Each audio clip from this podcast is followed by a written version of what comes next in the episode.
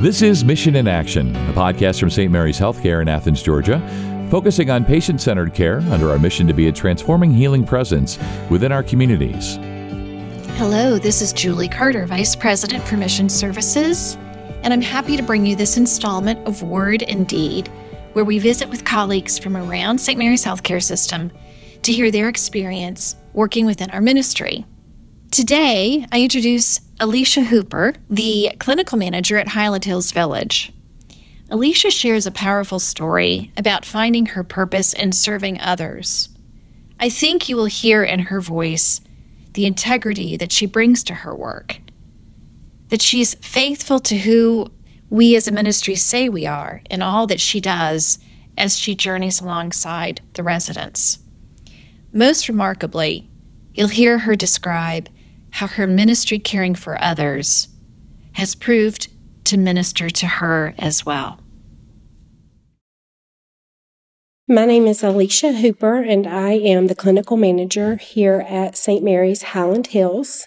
Um, when I started here in 2014, I started as a unit um, nurse on the unit. Um, I actually had put in my application here about six months prior to ever getting a phone call. I grew up in Oconee County and I never wanted to do anything but be a wife and a mom. That was all I ever wanted when I was a kid. I grew up in a home that was very traditional and stable. My parents were together my whole life and still are. And we grew up in a home where um, they built the home and moved in the May before I was born in October. The name of the road is my great grandfather's name.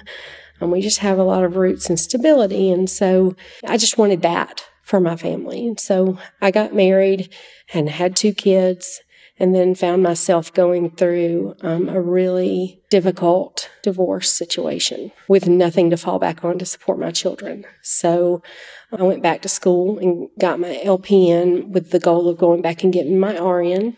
I worked at the hospital at regional for a little while and then I worked in a nursing home and then I got the call here and I just knew when I pulled in to the parking lot that there was something here that I was meant to do. And so I, like I said, I got the call um, in 2014, started in that August, and that time have just felt like this was where I was meant to be. Never thought when I went back to school that this is the kind of nursing that I would do. I never really even saw myself as a nurse, but I knew I had to do something to support my kids. But then I realized after a couple of years of being here, I was taking care of a lady who was on hospice. And I went in to check on her one day. And when I walked through her doorway, it took my breath away because she looked just like my grandmother. And I realized that my whole life had prepared me for this. I was the caregiver for my grandmother.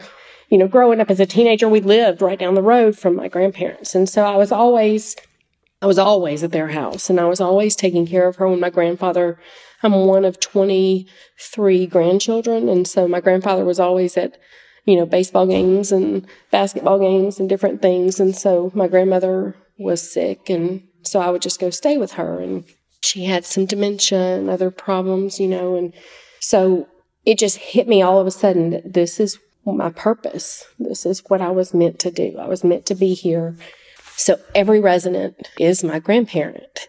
Every resident is my parent. I take this extremely personal. This is their home, and what a privilege and honor it is that their families have entrusted us to take care of their most precious, treasured loved ones. That's a huge deal. I remember my grandmother being in a nursing home when I was a child at times, and she'd go in for rehab and things like that. And I just remember just being such a helpless feeling as the family to leave them there and trust that they're being cared for. And so, if I can give these families a sense of peace and security, knowing that their loved one is going to be cared for as if they were in their home, then that's what I want to do for them nothing that I can ever say or do for them could trump what they give to me every day. The blessing of knowing that I've met someone's needs and that I've made their day better. They may not remember it tomorrow. Chances are they won't remember it in 15 minutes, but I know in that moment that they felt loved and cared for. So I don't see myself ever being anywhere else. You know, I'm not somebody who takes this kind of thing lightly. It's very personal for me. And I feel like St. Mary's has given me a platform to be able to minister to people in a way that is complete emotional, physical, spiritual. It gives me the opportunity to to meet those needs for them and in turn that meets those needs for me. Some days are really difficult. Death is really hard. And when you finally realize that that transition in life is just as beautiful as a newborn baby being born, it can be just as beautiful and just as wonderful of an experience if it's done right. And so the opportunity that I can be with families and help them through that transition is important to me. What you've described to me is a beautiful awareness that you're present for sacred moments and that you don't take that lightly. And what else can we ask in life, really? That we are cared for, that we're loved, and that the end of our life is honored just as much as the beginning of our life. Mm-hmm. I think that's extraordinarily beautiful.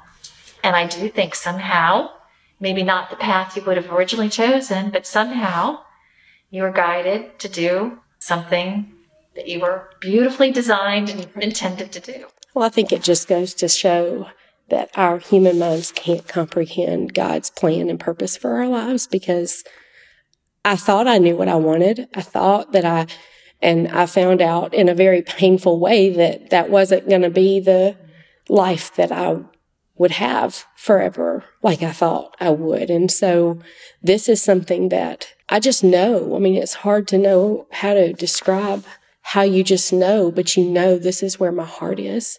This is my calling.